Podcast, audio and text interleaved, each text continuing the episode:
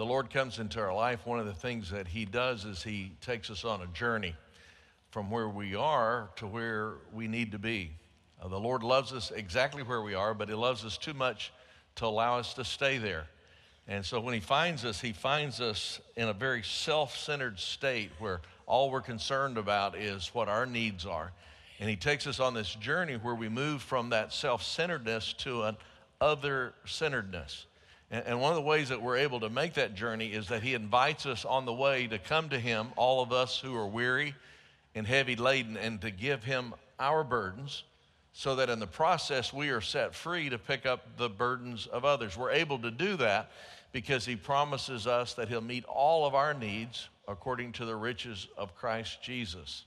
Now, one of the problems that comes as we're on that journey is sometimes we get stuck, and we get stuck at the point of forgiving others. We're doing pretty good until someone offends us or something, somebody steals something from us or they hurt us, or even worse, sometimes they hurt someone we love. And we get distracted from that journey. We get pulled off of that path because part of the problem is he, he, we begin to think about our needs again and not trust God to meet those needs. The other problem is the very people that He's asking us to be centered on and to care as much about their needs as our needs are some of those people who have actually hurt us that we are called on to forgive. Now, uh, one of the things that happens when you've been somewhere for 35 years is that you are reading the same scriptures over and over, and sometimes they, they don't have the impact that they need to have. And so I thought we'd look at a passage on forgiveness today, but try to look at it through a new lens. It's found in Matthew, the 18th chapter, beginning there about verse 21, where Jesus talks about forgiveness. In order to maybe hear the story that Jesus told uh, with fresh ears, let's look at the story through the lens of a child.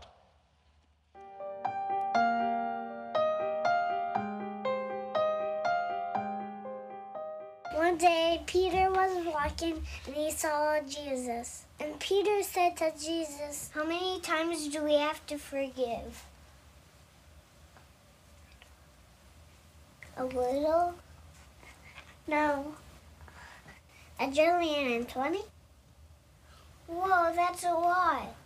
I know that is. Then Jesus said, I need to tell you a story.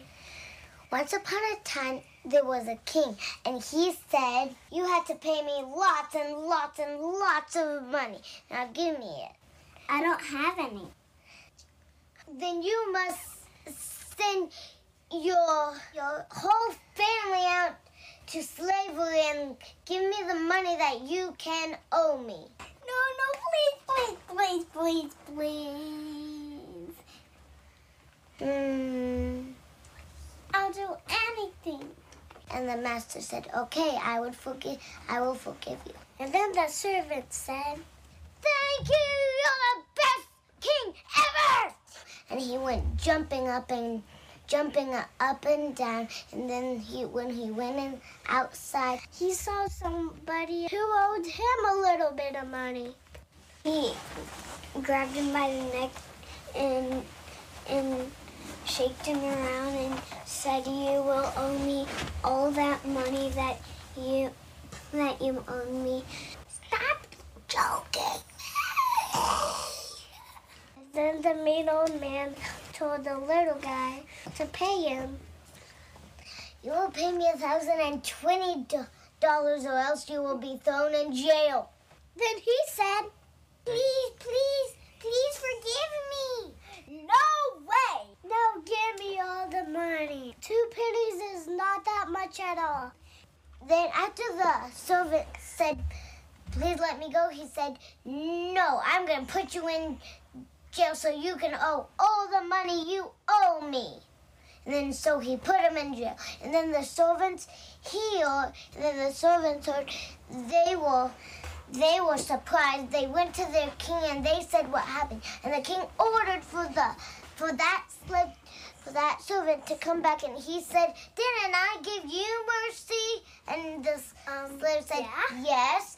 And so he said, Well, you didn't give other people mercy. So, so you're in big trouble. So you're going in jail.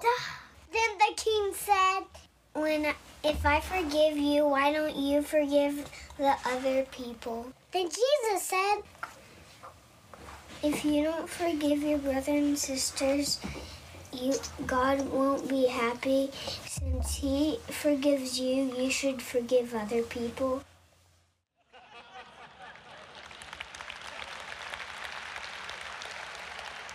Got, got most of it right. The numbers got a little skewed there.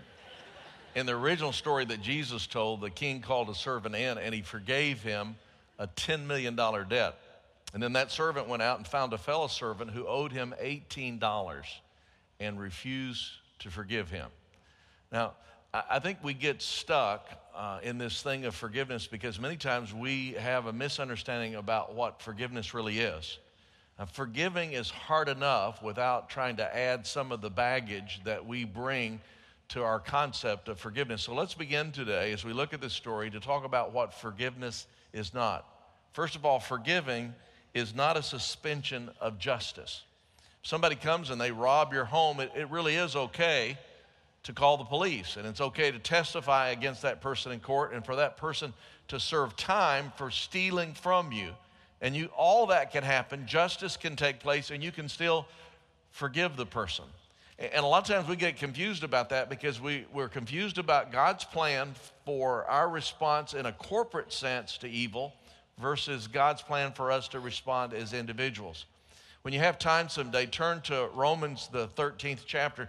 And in Romans, the 13th chapter, what you find is you find it says that we're to submit ourselves to the authorities because the authorities are actually set up by God. In verse 3 of that chapter, it says this For rulers are not a cause of fear for good behavior, but for evil. Do you want to have no fear of authority? Then do what is good, and you will have praise from the same. But it, the authorities, is a minister of God to you for good. But if you do what is evil, be afraid, for it does not bear the sword for nothing, for it is a minister of God, an avenger who brings wrath upon the one who practices evil. See, God has set up a corporate response to evil, and that is that He allows the authority of the time to bear His sword and to actually punish those who need to be punished.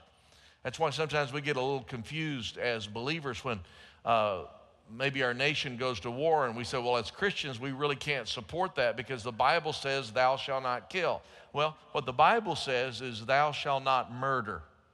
The, the corporate response to evil is for there to be a sword in the hand of the authorities so that the authorities can protect the innocent and the helpless. And that's not to say that all wars are just wars, but that allows for the theology of a just war. It allows for the theology of justice in a society. And in fact, it is because God has set up a plan for a corporate response to evil that sets us free for not feeling that we have to take vengeance into our own hands. So, first of all, forgiving others is not a suspension of justice. Second of all, forgiving is not enabling. In Matthew, the fifth chapter, verse 44, it says that we're to love our enemies.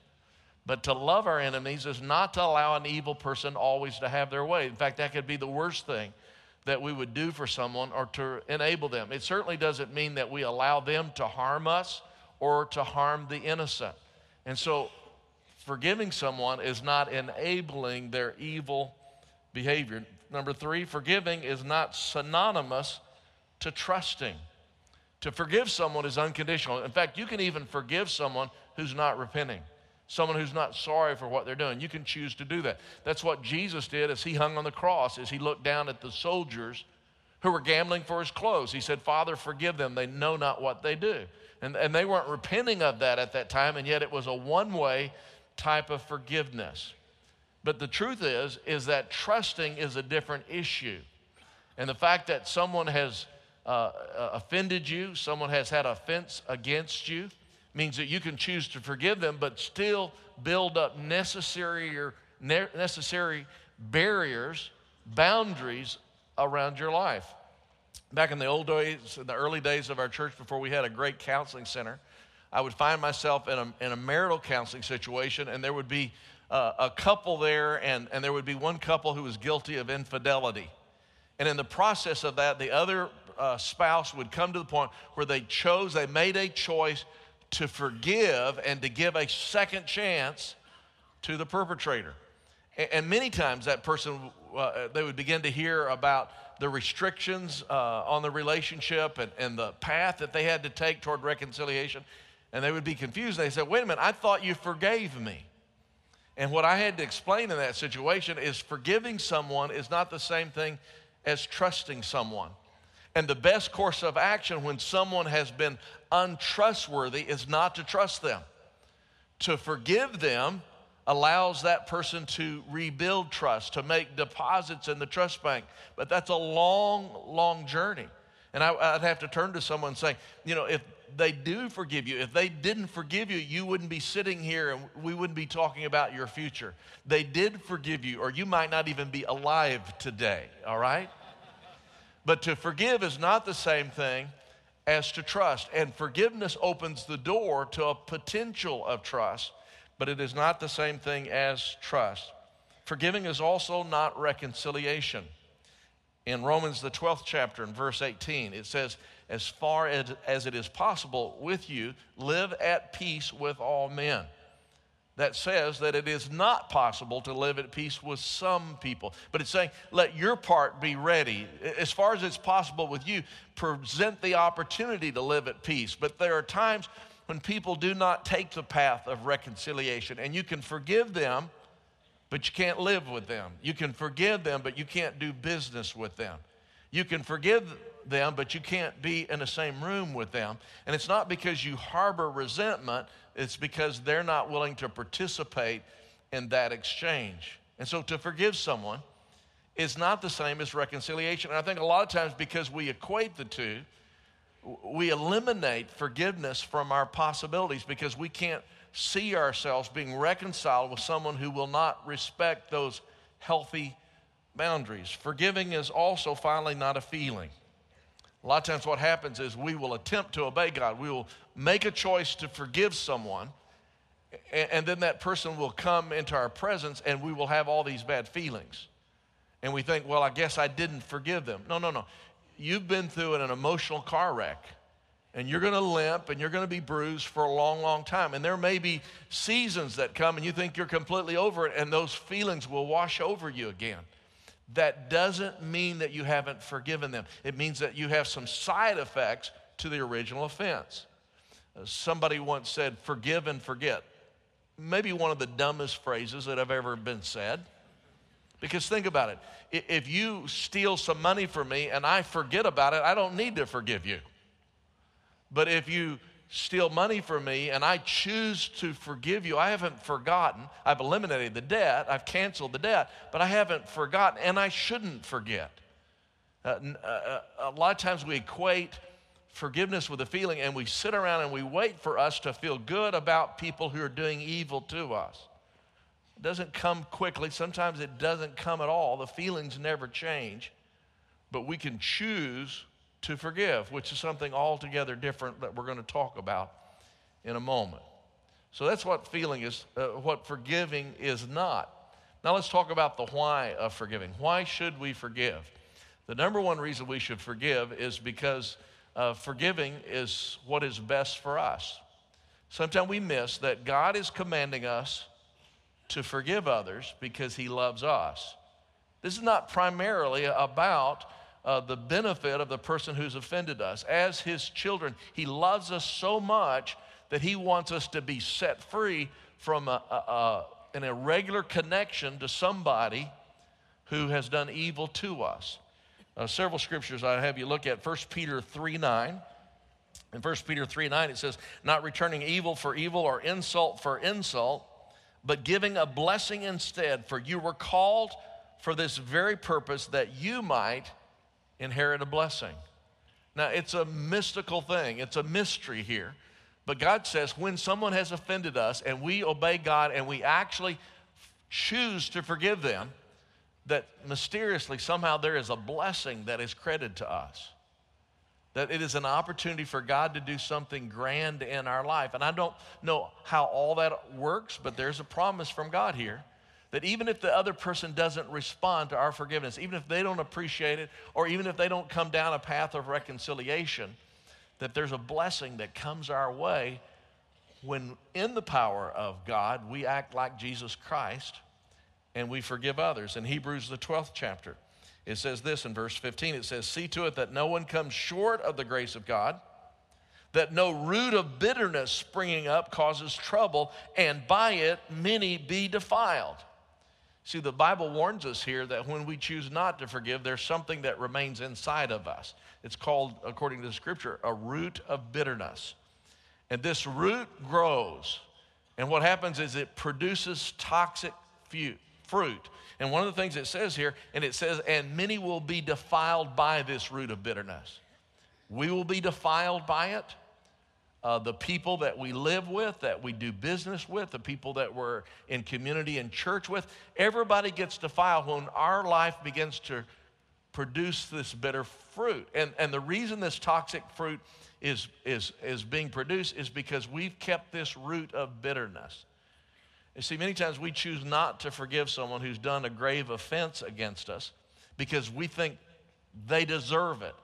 And what we don't understand many times is they don't give a rip about whether or not we've forgiven them or not. We're not punishing them by holding that offense in our heart. We're the only one who suffers from it. And we really, in a sense, are released. We're freed from a, a kind of prison of unforgiveness when we go ahead and just make that choice to forgive them. In Ephesians, the uh, fourth chapter, it talks about dealing with our anger. In Ephesians, the fourth chapter, in verse uh, in verse 26, it says, Be angry and yet do not sin. Do not let the sun go down on your anger, and do not give the devil an opportunity. See, the Bible gives us permission to be angry, and, and, it says the way that we're to handle our anger is we're to go to the person who's offended us and we're to tell them what they have done to hurt us. We're to acknowledge it, but we're to speak the truth in love. We don't do it to put them down, to judge them, to shame them. We just do it because God says we need to be honest about the fact that we have taken offense.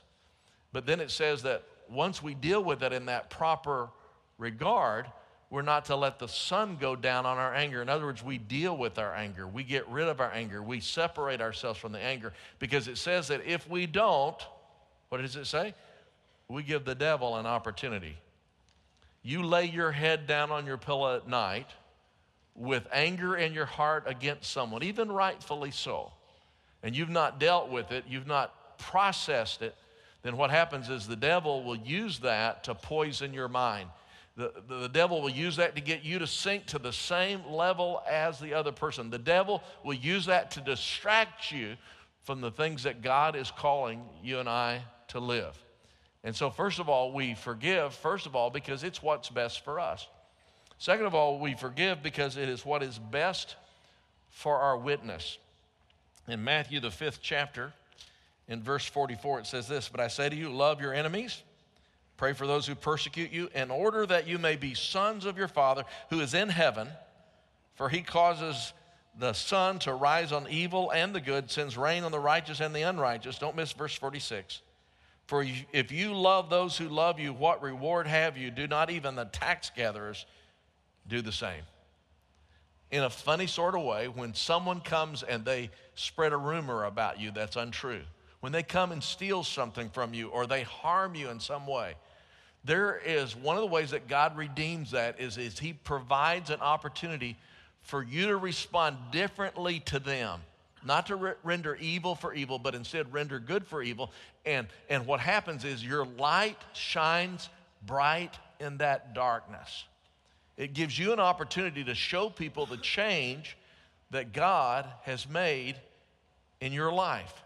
And in doing so, an opportunity to witness. And someone meaning harm for you, it actually turns out to be good for many other people who perhaps would spend eternity in a different state because of the way you and I respond. It's just one of the ways, one of the many ways that God can redeem uh, evil against us. And then forgiving also removes a barrier between us and our God.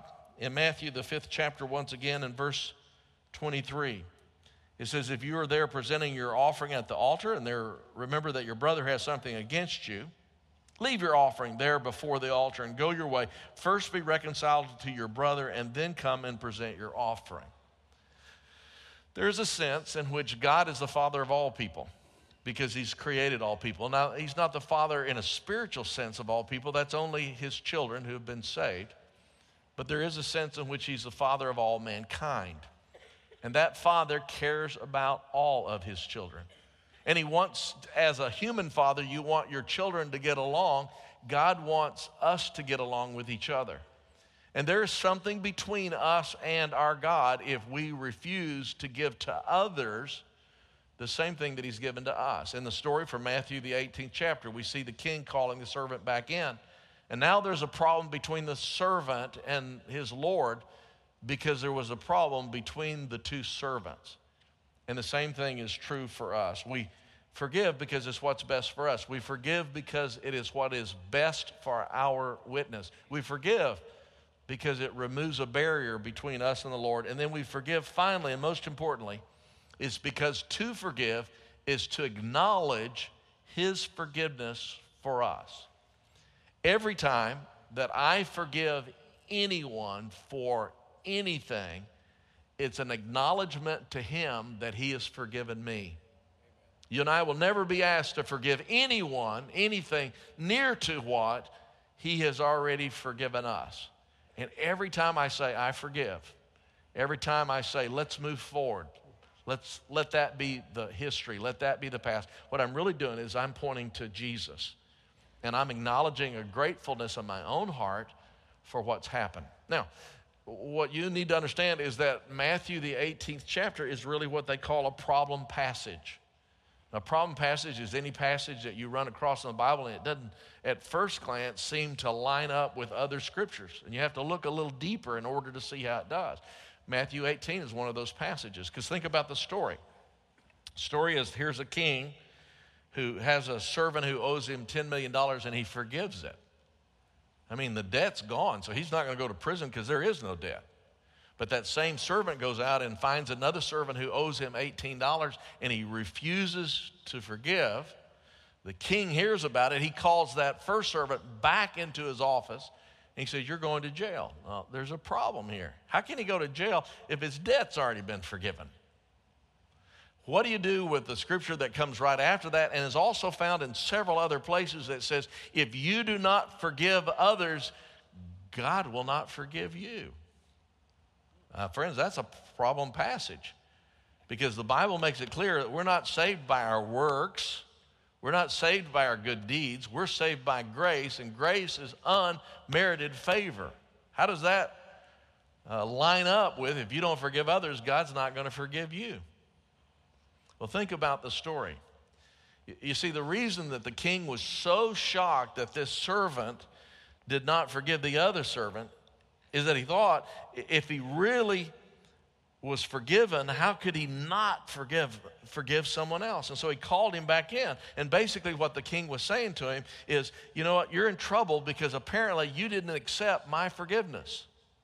You didn't accept my canceling of your $10 million debt because the reason I know you didn't accept it is because if you had accepted it, you would have been an unbelievably grateful servant and you would have forgiven your fellow servant. And so, since you didn't receive my gift, you still owe me $10 million and you're going to jail.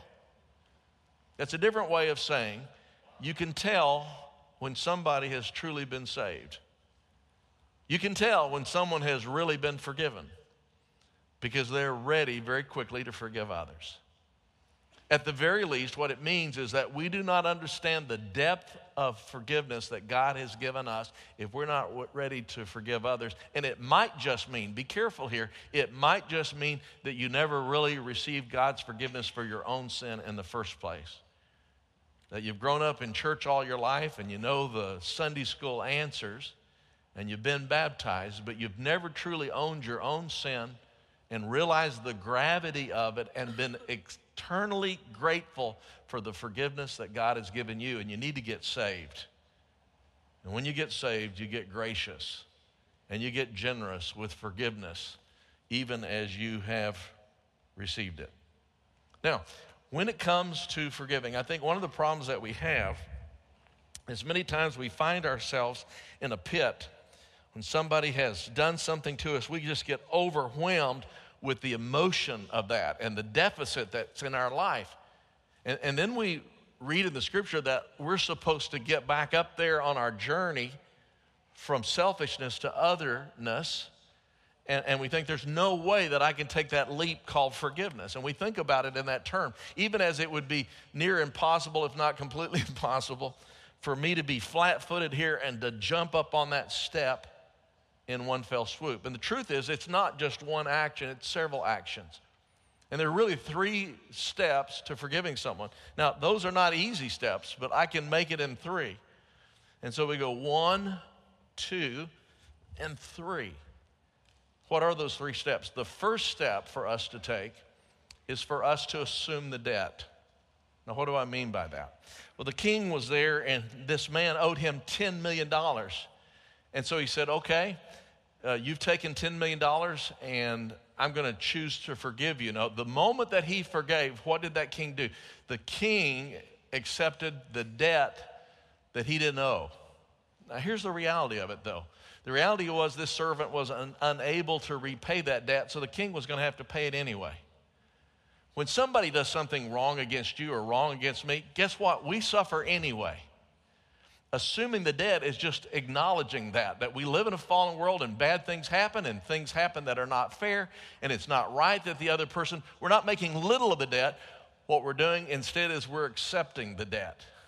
And the reality is, most of the time, you're going to pay the debt anyway, but you assume it. Now, how do you do that? You do it because you recognize the fact that God has promised to meet all of your needs according to the riches of Christ Jesus. That's what allows you to assume the debt. What you stop doing is you stop, don't miss this, this may be worth the trip right here.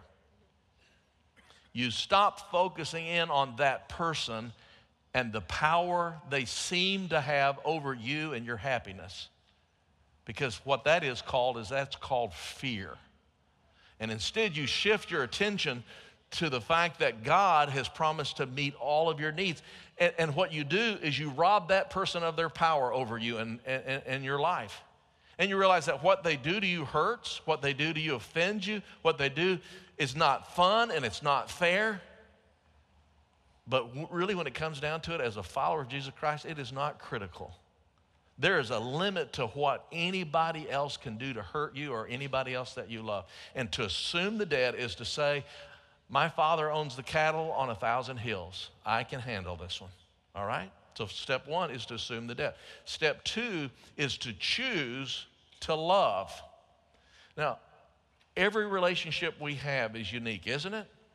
And there's all kinds of relationships. We have hundreds, if not thousands, of relationships.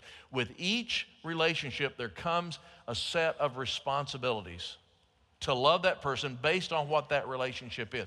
You may be going into Walmart and you're going through the line there, and the, the person who's working the cash register there is rude to you, and, and they, or they question your integrity or your intelligence or whatever they might do. And you have an opportunity there. And, and that relationship is different than the relationship you have with your spouse, but there is an opportunity to love there, and there's an opportunity, a responsibility to love there. Bible says, do not return cursing for cursing, but rather give a blessing for cursing. And you can choose right there to not only forgive that person and take the insult that they have thrown at you and to realize, I don't even know this person. Why am I going to let this ruin my day? Maybe there's something going on in their life that I don't know about. But I, am going to assume the debt, first of all. Second of all, I'm going to choose to love them. I'm going to bless them. I'm going to turn this whole conversation, if they'll let me, to a positive one where I don't render evil for evil, but instead I render good for evil. In Galatians, the sixth chapter, it says, Do good to all men, Galatians 6.10, but especially those who are of the household of faith. Even more than the cashier at Walmart, I have a, a relationship with you as brothers and sisters in Christ, and I've got greater responsibilities and greater opportunities to love you, even if you're not being loving toward me. In Ephesians, the sixth chapter, it talks about the relationship that we have in the human family, that children have responsibility to love their parents. Many times as children, we see ourselves as takers, but God gives us the opportunity to bless our parents in ways that nobody else can bless them. And, and parents, by the same regard, to love their children. And spouses to care for each other. The, the, the responsibilities and the opportunities I have to love Marcia are unique to that relationship. And when she does something that I need to forgive, and when I do things that she needs to forgive, we can assume that debt and realize that we're going to be okay. There's a limit to how much I can hurt Marcia or Marcia can hurt me. And then I can choose to independently love her in a way that only I can love her and meet needs that only I can meet. The Bible says in Matthew, the fifth chapter here, that we have the same responsibilities to even love our enemies. And it gives us one of the ways we can do that. It says that we're to pray for our enemies.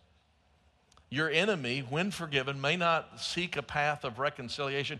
You may not, to be a good steward of yourself, be able to live with, be reconciled with, to even get close to your enemy. And so you're limited in that relationship on how you can love. But you can love even an enemy. You can pray for an enemy. You know, what's interesting about praying for an enemy, by the way, is when you pray for an enemy, one of two things are going to happen. One is that your, your heart will change from that in, uh, about how you feel about that enemy. The other thing that will happen is another possibility you're going to stop praying. One of those two things happen. You will either stop praying for your enemy or your heart will change uh, about how you feel about that enemy, even if you can't be in relationship uh, with them. And so the first step is to choose to assume the debt. The second is to choose to love. And then the third step, coming to forgiveness, is to choose to communicate. And we communicate three things. First of all, we communicate the offense. Once again, uh, the Bible commands us to speak the truth in love. If you're angry, at, if, you're, if you've been offended enough to be angry, then you ought to be angry enough to talk to the person not to punish them, not to shame them, not to accuse them, not to command them, but to let them know that when you did this, this had had this effect on me. You may or may not have been aware of how it would affect me, but you need to know that. But to second of all, to communicate your choice to forgive them, that you've made that choice. And then the third thing that we're to communicate is we're to communicate a path of reconciliation, which they may or may not ever take but it's our job to communicate that to them. I want you to think as we close about what God has done in modeling this for us, because we are forgiven people. First of all, God assumed our debt. When Jesus Christ hung on the cross, he took upon himself the sin of every single person in the world. And then he chose to love us. He chose to reach out to us to meet our greatest need, and that was the need to be forgiven. And then he communicated to us the path of reconciliation for those who would choose to take it. While we were yet enemies, Christ died for us. Let's thank him for that. Father, we not only thank you for the path that allowed us to be forgiven, but we also thank you for an example that you have set for us in forgiving others. And we pray all this in the name of Jesus Christ. Amen. This is Paul Lewis, our pastor of our Hispanic work here at Lake Pointe. Paul came to work for us about two and a half years ago, and we had an existing uh, Hispanic work, but you began to invest in some leaders there, and we began to apply some new strategy, and that group has really grown, hasn't it? Yes, uh, we started there at the chapel, and we outgrew the chapel, and then we went to A114. We outgrew there, and then we we had to go to the gym. Kind of created a little stir with everybody, but everybody has been so grateful. Life groups moving and everything. This the church growing and reaching a lot of people. Yeah. Now that service is every week at what time? Every Sunday at 11 o'clock in the morning at the gym. Okay, and then about a year and a half ago, we started a second Spanish speaking service in Mesquite at our Town East campus. And tell us when that campus meets. Yeah, uh, that's on Saturdays at 6 o'clock in the afternoon. And what's cool about that church is that most of the people that are going there have accepted Christ in the last year. That's great. And then just about a month ago, we started a third uh, Spanish service in Richardson at our Richland campus. Yeah, kind of expanded a little bit. Yeah. Uh, and that's on Sundays at 1.30 in the afternoon. They're at Richland. Okay, so uh, in Richardson, at uh, 1.30 on Sunday, on Sunday morning at 11 o'clock at Rockwall, and then Saturday night at 6 o'clock. At o'clock six o'clock in town. in Mesquite. So wh- whether you're in any, any one of those areas, there's a Hispanic service that's available to you. And probably more important for most of you, you probably know someone who speaks Spanish. It's their primary language. And they're looking for a church and a culture where they can authentically express their faith. And so I encourage you to spread the word that there's probably an Hispanic work uh, near them. And its Lake Pointe is with the same DNA. It's one church, two languages. That's great. Hope that you'll invite some folks to attend. Now you're going to find.